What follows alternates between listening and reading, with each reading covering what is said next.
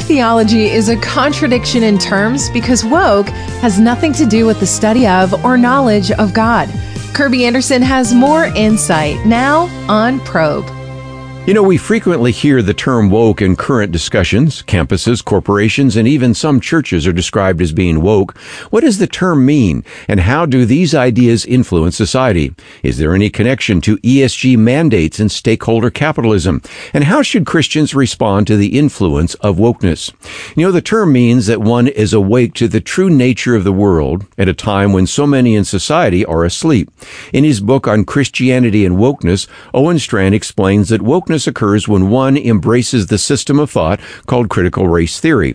CRT teaches that all societal life is structured around racial power dynamics. According to this view, race is a social construct and not biologically based and merely exists in our imagination. This is one place where there might be some agreement between wokeness and the Bible.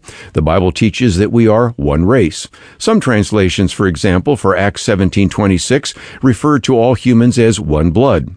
Another Another verse would be Galatians 3:28 which says there is neither Jew nor Greek, there is neither slave nor free, there is no male and female for all are one in Christ Jesus. You know, I found that woke theology often surfaces in the non-Christian world as a substitute religion. Woke theology often surfaces in some churches that are legitimately concerned about injustice, want to be relevant to the cultural dialogue, and thus adopt wokeness. These terms are sometimes misused, which is why Owen Strachan also devotes a section on explaining what wokeness is not. Here are five statements of the 15 he discusses. Number one, wanting societal harmony across backgrounds does not make you woke. Number two, seeing massive failings in American and Western history sustain patterns of racist thought does not make you woke. Doing everything you can and know how to build bonds with people different from you in various ways does not make you woke. Praying for greater diversity in your church through saving of fellow sinners does not make you woke. And number five, wanting greater justice in the world does not make you woke. This week we're going to be looking at various aspects of woke theology. What is the ideology? How does it relate to critical race theory? What about corporations that have adopted a woke ideology? And most importantly, how can we as Christians respond to this current cultural trend? You've been listening to Probe with your host and president of Probe Ministries, Kerby Anderson. To get Kerby's free transcript on woke theology, go to probe.org. That's probe.org. And join us next time as we proclaim the truth, the whole truth, and nothing but the truth, God's truth, here on Probe.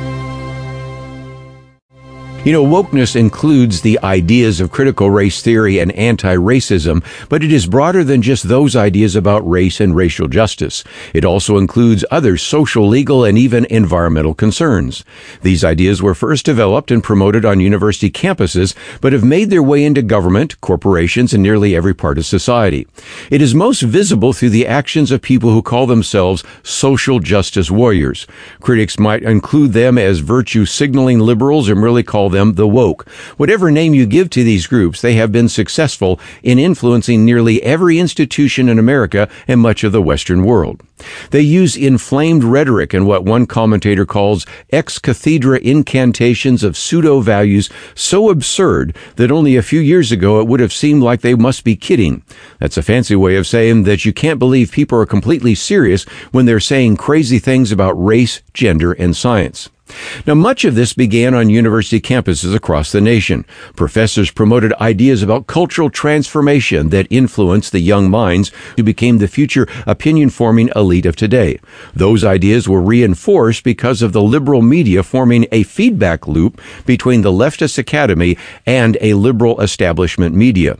This is an important principle to understand. In the past, we used to hear parents and others argue that the nutty ideas in the heads of college students would fade away as they had to earn a living and deal with the realities of the world of business. What happened was the fact that these college graduates found previous graduates in some of these corporations who are woke soulmates. The woke ideas on campus often became the foundational ideas in business and government, and the media continued to reinforce those crazy woke ideas. In her book, Awake Not Woke, Noelle Mering explains that many in this emerging generation do not believe they are defined as being in the image of God, but rather called to fight evil in society. They are merely one entity in a group identity rather than someone made in the image and likeness of God. They aren't praised or criticized for their actions and attitudes. Instead, they are elevated or condemned based on their group, their racial background, or their gender. They're not only being indoctrinated by critical theory on race, but also critical theory on sex and gender. And obedience to those ideas is achieved through thought and speech control. Tomorrow we'll look at the foundational issue of critical race theory and show how it is connected to woke theology. You know, one aspect of wokeness is critical race theory. Critical theory began in the University of Frankfurt's Institute for Social Research that came to be known as the Frankfurt School. The Frankfurt scholars fled to Columbia University's Teachers College in New York in 1934 to escape the Nazis. Critical theory traces all social injustice to inequalities in power that are based on class, race, gender, or sexual orientation. Now, in classical Marxism, the focus was on class, with the assumption that the working class would rise up against the capitalist oppressors. By contrast, critical theory is a form of cultural Marxism that seeks a radical transformation of society by uprooting present social authorities. Cultural Marxism retains the basic Marxist assumptions, but advocated a long march through the institutions, to quote the leading thinker Antonio Gramsci. You are either in power or you're out of power. If you're in power, you are automatically discredited. If you are underprivileged, you are immune from criticism. The underprivileged can make demands, but they need not make arguments since the whole system, including basic rationality, is rigged against them. This means that they can make claims of critical race theory which are unfalsifiable. At its core, critical race theory is impractical. James Lindsay asks you to imagine that you own a small tailor shop where you must assist each customer individually. Two people enter your store. One is white and the other is black. If you choose to serve the black person first, it shows you're racist because you don't trust a black person in the store unsupervised. If, however, you choose the white person first, it shows you're racist because you value white people over black people. So, how should we respond to these claims? Well, first, the Bible teaches that truth exists and can be discerned. Racial bias may be a problem, but the real impediment to proper biblical interpretation is our sin.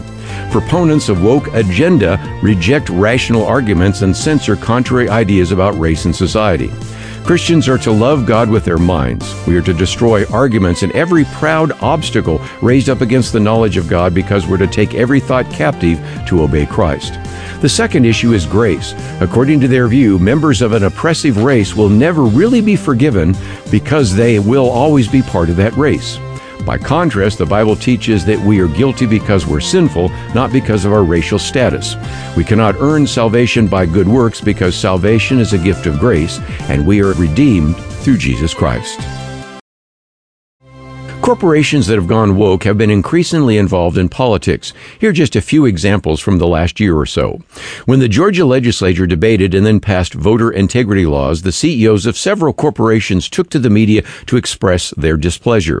For example, the CEO of Coca Cola complained that the voting law was oppressive and then brought attention to the fact that their company was doing business in China with oppressive human rights violations. The CEO of Delta Airlines complained about voter IDs as other critics were reminded reminding them that you couldn't get on a Delta flight without showing a form of ID. But if these Georgia laws were supposedly an attempt at voter suppression, they failed because the number of voters in the latest election set records. You know, many of these companies seem to be reevaluating their past actions. They can see the downward financial trajectory of past woke companies. The common phrase, get woke, go broke, seems to be true. They've also noticed how members of Congress have responded. Senator Rick Scott wrote an open letter to woke corporate America saying he hoped that they were having fun with their virtue signaling and the attempts to one up one another, but he reminded them that they were destroying people's jobs and destroying small businesses. Although there are some members of Congress who want to pressure corporations to be less woke, there are other significant pressures on these companies to be more woke. This comes from enforcing ESG standards. The E stands for environmental concerns. What is the company doing to address the threat of climate change by lowering carbon emissions? The S stands for social and looks at the company's relationship with stakeholders, often called stakeholder capitalism. And the G stands for governance and desires diversity on the board of directors and corporate transparency. While many of the ESG goals are admirable, recent examples show how they have been used as a political tool against anyone who dissents. A senior HSBC banker, was canceled merely because he correctly observed that some of the climate change rhetoric was shrill and unsubstantiated. Recently, Tesla was removed from the S&P 500 ESG index even though they are the largest producer of electric cars and a few months before had the fourth largest weighting in the index. Could it be that this change had more to do with the words and actions of Elon Musk than anything at Tesla? Tomorrow we'll look at how Christians should respond to woke theology. You know, we're living in a time when we can be canceled for something we say or even for our lack of enthusiasm for a particular policy or piece of legislation. That is why Rod Dreher writes about this in his book, Live Not by Lies, of a coming social totalitarianism. The old hard totalitarianism came from the state, like Germany or Russia, and was dedicated to the eradication of Christianity. This new totalitarianism usually comes from the left in society, but is also dedicated to the eradication of Christianity. The soft totalitarianism today demands allegiance to a set of progressive beliefs. Compliance is forced less by the state than by elites who form public opinion and by private corporations that control our lives through technology. Citizens won't be taken away in handcuffs by the state, but their lives will be devastated by leftist elites that will do what they can to destroy our lives.